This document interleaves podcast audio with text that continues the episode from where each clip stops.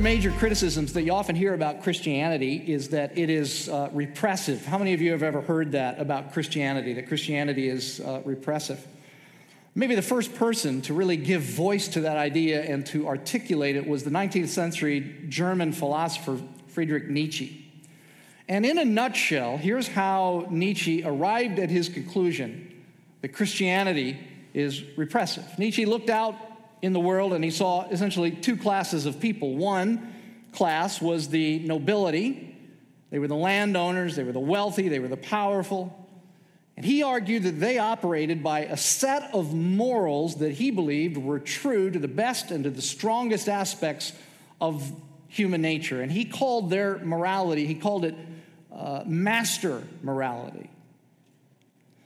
The other class of people, naturally, were the, the masses. These are people who served the nobility. He argued that the masses envied and re- resented the nobility, but they were too weak and they were too timid to grab a hold of what they really wanted. And so they made a virtue, he said, of their cowardice. And Christianity, in particular, Nietzsche argued, amounted to this giant justification for passivity and a mechanism for draining life of its potential. And he called this slave morality.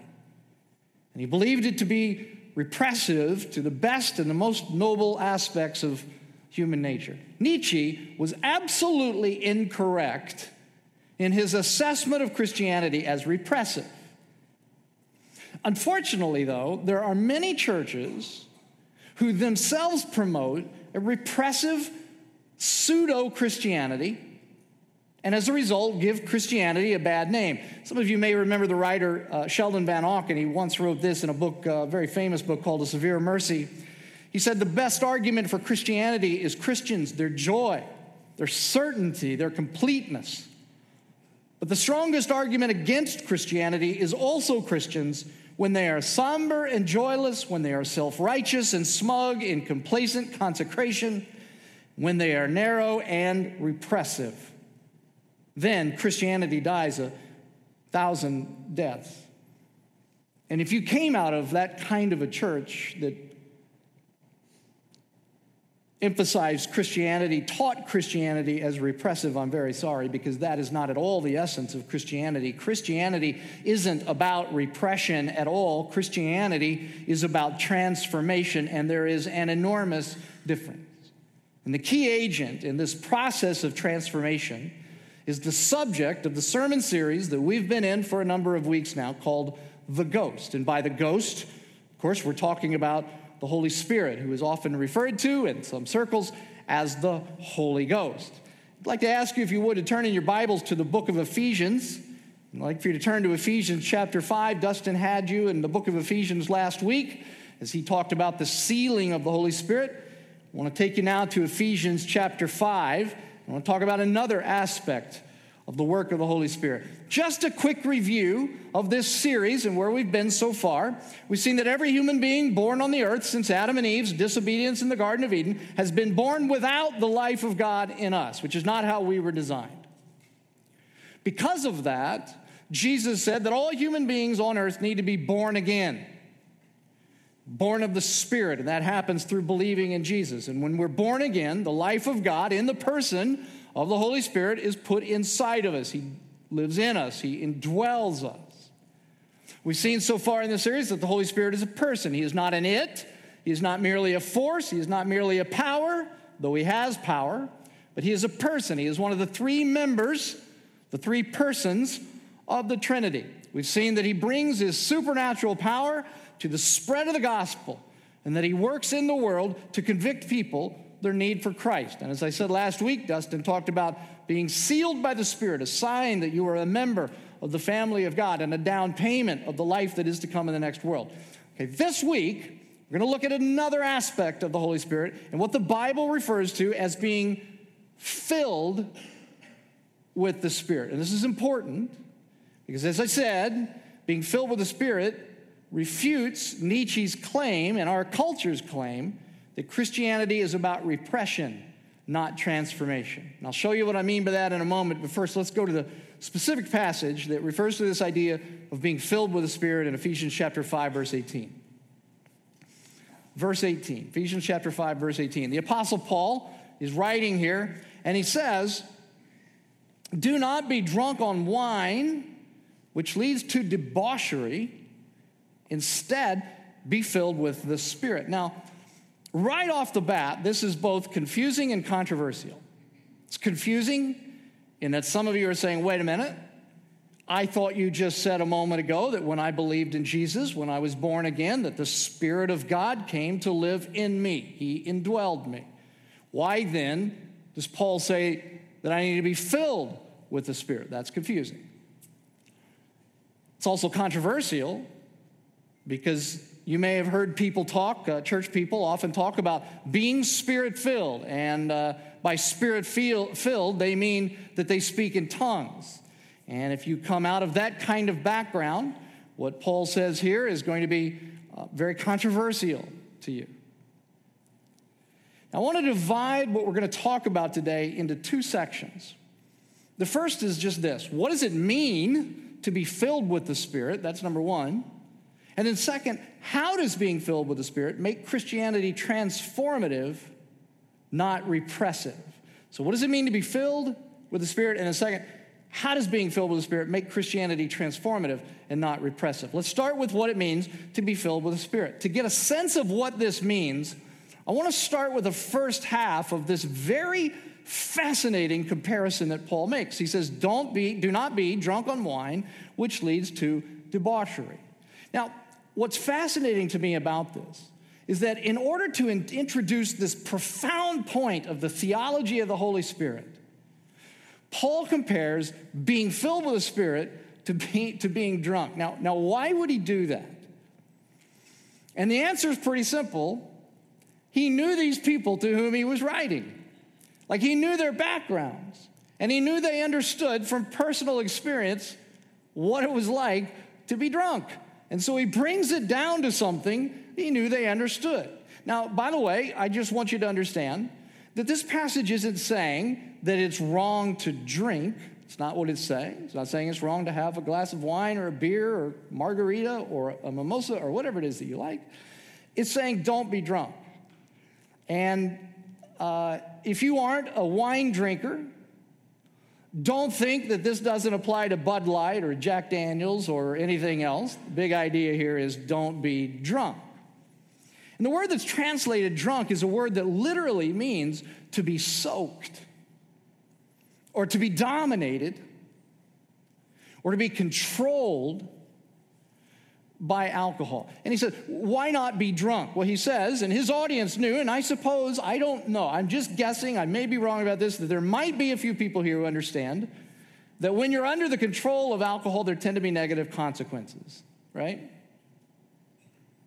Paul uh, uses a word that is translated debauchery here, which uh, it's a word, it sounds terrible, doesn't it? But the word simply means reckless. People who are drunk are reckless. Now, maybe they're reckless with their words, maybe it's maybe they're reckless with their sexuality, maybe they're reckless with their uh, anger. In general, their decisions are reckless because their judgment is impaired by the alcohol that's controlling them. Now, what's, what's also fascinating about this comparison that Paul makes between being drunk with wine and being filled with the Spirit is that it's really both, if you think about it, it's both a comparison and a contrast. It's a contrast in that while being drunk leads to destructive recklessness, being filled with the Spirit, we're going to see in a few moments, and we know this from other passages in the scriptures, leads to positive transformation. So, on the one hand, being drunk, reckless, on the other hand, being filled with the Spirit, positive. It's a contrast. But it's also a comparison, and the comparison is primarily this idea of control. When you're drunk, it's the booze that controls your life. When you're filled with the Spirit, it's the Spirit that is controlling your life. Now, here's what I want to do because I understand that this this, is, this can be somewhat confusing, understanding this difference between, on the one hand, being indwelled by the Spirit, and on the other hand, being filled with the Spirit. So here's what I want to do I want to give you a visual picture that will help you understand what Paul means. And so that you can understand this distinction between simply being indwelled by the Spirit, which every born again Christian is, and then being filled with the Spirit. Okay? And from the outset, let me tell you that this isn't a perfect analogy, but I think it's a good analogy. I think it'll help you understand. So, so here's what we're going to do I want you to imagine human life as a car. So a car is a car is powerful, right? We come into the world given this powerful thing called life. And it comes with all sorts of neat features and trim packages. And like you have certain talents and you have some degree of intelligence and you have a unique personality and unique looks and you have a body and all sorts of these other features. And used right, a car can be an incredible blessing, can't it? Used right, a life can be a blessing too. But as I said a few minutes ago in my review of where we've been in this series, since Adam and Eve's disobedience of God in the Garden of Eden, every human being born into the world has been born without the life of God in them. It's not how we were designed, it's just how we were born. And so imagine, imagine a drunk four year old behind the wheel of a car. We come into the world with this powerful thing called life, but we do so without a licensed qualified driver. The only licensed qualified driver of human life is the Spirit of God. But we come into this world without the Spirit of God, so we're like a drunk four year old behind the wheel of this powerful car, careening down the highway of life, crashing recklessly into people and other cars, and generally creating destruction and mayhem. Now, that's that's a picture, it's a visual picture of a person who has never been born again. A drunk four year old behind the wheel of a car. All right?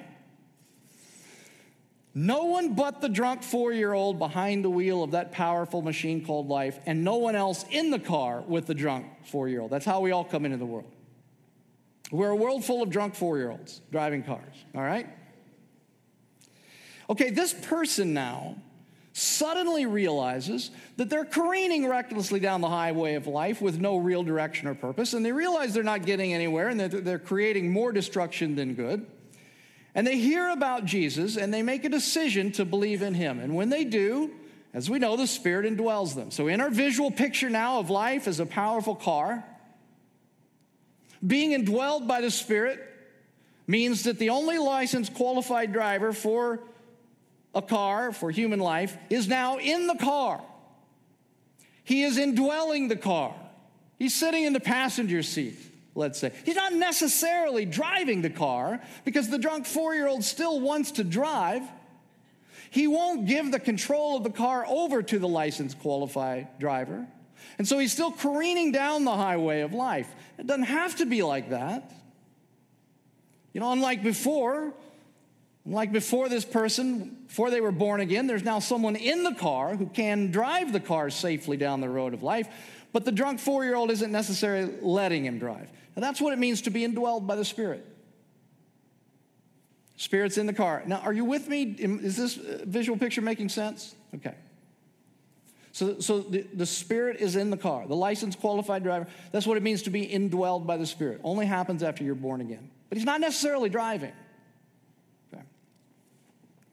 Now, here's the difference between being indwelled by the Spirit and being filled by the Spirit. Being filled by the Spirit is when the drunk four year old relinquishes the control of the car to the licensed qualified driver, the Holy Spirit.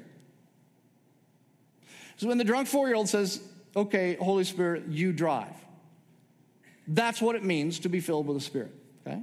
Now, again, this isn't a perfect analogy, but it's workable. And if you don't like this analogy, please, by all means, express your dissatisfaction by sending your emails to Dustin at citychurchevv.com. but I think it's workable enough that it can help you understand. And I want to just press this analogy just a little further. Notice that Paul says to these believers in Jesus, he says, be filled. Okay, so he says, don't be drunk with wine, that leads to debauchery. He says, he says to these believers, he says, be filled. These are people with the Holy Spirit indwelling them. So he's in the car, not necessarily driving. He says, I want you to be filled with the Spirit. In other words, I want you to let him drive. Okay? Be filled with the Spirit. Now that's a command.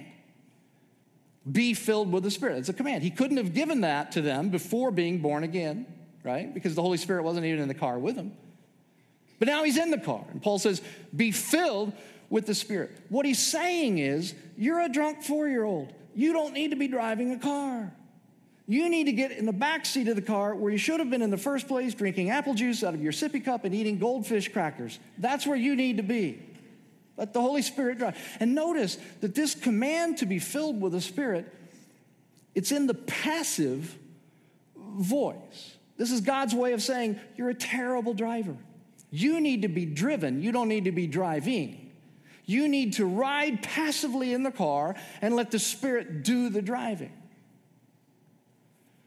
And so you see, this, this issue of being filled with the Spirit, it, it, doesn't have anything to do with speaking in tongues or performing miracles. It's about letting the Holy Spirit being, uh, be the controlling power of your life who can get you down the road of life safely and to the life that God has for you. That's what it means to be filled with the Spirit. Letting the Holy Spirit drive, let Him drive your life. Now you might be wondering, why does Paul even have to command us to be filled with the Spirit? And the answer is that a drunk four year old doesn't want to give up the wheel. He's got a taste for driving, he doesn't want to relinquish the control. Even people who are born again instinctively want to live, the li- live life the way that we think is best. We want control. And so we have to be told, we have to be reminded that we're terrible drivers and that the Spirit of God is the only qualified driver of human life. This is why Paul says, be filled with the Spirit, because you need to be reminded, born again Christian, that the Spirit of God is there, He's in the passenger seat, but you need to relinquish control of the steering wheel of your life. This is what it means to be filled with the Spirit. Years ago, um, my grandfather, uh, back when he was still alive, he was in his he was in his late 80s by that time, and, and I was about 20 years old or so, and somehow I got talked into riding in his car while he drove. He was a terrible driver by that time in his life. He was reckless. And we were coming out of St. Louis one day. He lived in O'Fallon, Illinois, just on the other side of the, the river. And we were headed back to his home, and he was all over the road. People were honking at him, and they were giving him the one finger salute, which he thought was just them waving at him. And uh, there was this moment when we're headed straight for a concrete barricade on one of the entrance, ramps uh, to the freeway out of St. Louis. And for some reason, uh, he hit the accelerator as we were headed toward this concrete barricade. I didn't believe in Jesus at the time, but I was praying, Jesus, take the wheel. and if you just think about it, there I sat in the car next to him, a perfectly capable, qualified driver but no matter how much I begged him to let me drive, he wouldn't let me drive. And do you know why? Uh, it was because he was too stubborn and he was too prideful to give up the wheel. And that is us, folks. That's us. Even those of us who are born again Christians. We are too stubborn and we are too prideful to give up the wheel to the only qualified driver of human life, the Holy Spirit which is why Paul says, be filled with the Spirit. Get out of the driver's seat and let the Spirit drive. One more thing about this command, the, the tense of the verb that Paul uses when he says to be filled with the Spirit, is a tense that conveys a continuous action, which in this case would mean keep being filled with the Spirit. Why does he use that tense? Was because, again, he knows that born again people, even though we may give the Spirit the wheel uh, in one moment of our life, we keep wanting to take it back, don't we? I mean, that's our, that's our instinct. It's not like it's a one time decision. Paul says you have to keep making the decision to let the Spirit drive. Being indwelt by the Spirit means that the Spirit is present in your life. He's in the passenger seat, but it doesn't necessarily mean you're giving him the Spirit, uh, giving the Spirit the wheel of your life. Being filled with the Spirit means that you're continually and repeatedly giving the Spirit the wheel of your life. He is the controlling power in your life. So let's summarize the difference between being indwelled and being filled with the Spirit like this. If you're born again, you have all of the Spirit. But the command here is that the Spirit have all of you. You have all of the Spirit. He's right there, He's in the car. The command here, though, is that the Spirit have all of you, that He has the steering wheel, and that He's driving, not you. That's what it means to be filled. That's the difference between being indwelled and being filled. Do you understand what I'm saying? Does this make sense to you? Nod your head. Just say yes, even if you don't understand. Just say yes, make me feel good. Okay? All right, good. That's what Paul means when he says, be filled with the Spirit.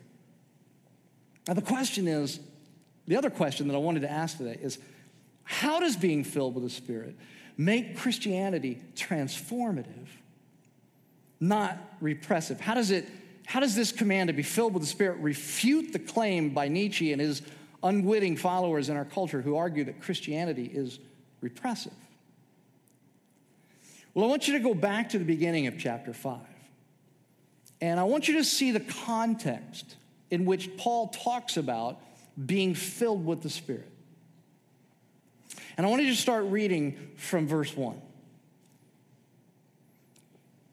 Paul says in Ephesians chapter 5, verse 1 Follow God's example, therefore, as dearly loved children, and walk in the way of love, just as Christ loved us. And he gave himself up for us as a fragrant offering and sacrifice to God. Now, if you were to go back and read the first four chapters of Ephesians, you'd see that Paul has laid out this breathtaking and this exhilarating exposition of God's purpose for the universe. And the depth and the extent of God's love has been laid out very clearly in those first four chapters. His mercy, his self giving, sacrificial love, a love far greater than anyone could have hoped. And so in verse one, Paul expects his readers to be so inspired by this love of God that they want to be imitators of it. And I want you to notice the order. He says, Be imitators of God as already loved children. He's saying, Live a life of love just as Christ loved you. People who are already loved and already sacrificed for it. Now you go love. This self giving love that has won their forgiveness and is the basis of their relationship with God is now also to be the inspiration for their living. And the characteristic that Paul is stressing is the sacrificial and selfless nature of the love of Jesus. That's what is to be imitated a love that is sacrificial and selfless. Now, what's fascinating is what comes next. Paul applies this idea of selfless love to two of the most powerful ideas and creations of God sex and marriage. Verse 3 But among you there must not even be a hint of sexual immorality or any kind of impurity or of greed, because these are improper for God's holy people. Now, see, Nietzsche argued that the Christian view of sexuality was a classic example of the repressive nature of Christianity. This is slave morality, he would say. And let's not think that that was just something that was said in the 19th century. People say that today. They would say that, that Christianity is is, is repressive, especially as it relates to sex, right? And I suspect that some of you here today think that this is an old school, repressive view of sex that the Bible is teaching. But this isn't repression at all. Nor is it, nor is it old school. Ephesus, you see, was full of pagan worship. And in this pagan worship, they used sex in a degrading and self indulgent way. And Paul links this to greed and covetousness. The use, uh, the using of someone else's body for selfish gratification, self being at the center. It's quite likely also that in Ephesus that there were people teaching, just as people do today, that what you do with your body has no effect on your soul. But Paul understands that God has created human beings as an intricate whole in which you cannot separate the body from the soul. The two are intricately entwined with one another. And so Paul isn't saying, he's not being repressive. He's not saying don't have sex because God is anti sex and prudish. How could he be? God created it. No. Remember what Paul has just said in verses 1 and 2. Love people in the same unselfish, sacrificial, selfless way that God has loved you in Christ. People who love that way would never use another person. And they would never wound their soul for personal gratification, whether they lived in the first century or the 21st century. God isn't anti sex, He is anti self indulgence. He is anti personal gratification at the expense of someone else's dignity and soul. So Paul is just saying, take, he's taking this, this, this idea of sacrificial love and he's applying it to one of the most powerful creations of God sex. Now, we don't have time to do it, but if you were to skip ahead to verses 21 to 33, uh, Paul, not coincidentally, begins to talk about the one place that God designed sex to be expressed in marriage. Verses 21 through 33, it's all about marriage. And the central idea, again, in those verses, is that husbands and wives are to love one another in the same selfless, sacrificial way that Jesus loved us. So you got sex and marriage, and right in between these two powerful creations of God, sex and marriage, right in between, stuck right in between them, Paul's command to be filled with the Spirit. And why does he put that command in between the two? And what does that have to do with Nietzsche's claim that Christianity is repressive? Well, what Paul is saying by placing this command to be filled with the Spirit between these two powerful ideas and creations of God, sex and marriage, is that it is only when people are filled with the Spirit that we can love people in the way that Christ loved us, in the context of sex and in the context of marriage. And this is the difference between repression and transformation. Repression says sexual desire is bad, so repress it, deny it, don't indulge it. But if you think about it, you don't have to be born again to not have sex. You don't even have to be loving to not have sex. Repression says deny your personal desires, and then it says stay married even though you don't want to. But you don't have to be a Christian to do that either. You don't have to be particularly loving to stay married. There are plenty of couples who stay married but who despise each other. Repression says deny your desires, they're all bad. Transformation, though, is about changing the way that you express those desires. It's about changing the way you treat people because you have been so loved by Christ. Transformation doesn't say repress your desire because it's bad. Transformation says Christ's love has so inspired you, so changed you, that it has changed the way that you express your desire, and it has changed the way that you look at everything in the world. You're no longer reckless. Yes, as it relates to sex and marriage, but not just sex and marriage. Christ's love is displayed on the cross, has changed the way you look. Yes, it's sex and marriage, but it's changed the way you look at money and power and career and parenting, and it's changed the way you look at everything. His love has changed the whole orientation of your life from reckless, self gratifying, selfish life to the one that loves people selflessly and sacrificially in the same way that Christ loved you. Transformation changes the way you express desire in ways that are selfless and sacrificial. It doesn't repress desire. And the power that makes that transformation of desire possible in your life is the person of the Holy Spirit and being filled with the person of the Holy Spirit. That's the only way that you can love another person sacrificially by the power of the person of Christ, by the power of Christ in the person of the Holy Spirit, filling your life, taking control of the steering wheel of your life. If you're born again this morning, you have all of the Spirit. You have all of the Spirit. You just need to let the Spirit have all of you. Be filled with the Spirit and love people in the same selfless way that Christ loved you because that is the fruit of the Spirit love, sacrificial love, manifested in peace, patience, kindness, goodness, faithfulness, gentleness, and self control. That is transformation, my friends, not repression. Which means that Nietzsche is just a dead philosopher while Jesus is the living King of the world, living through you and me in the person of the Holy Spirit. Would you bow with me for prayer?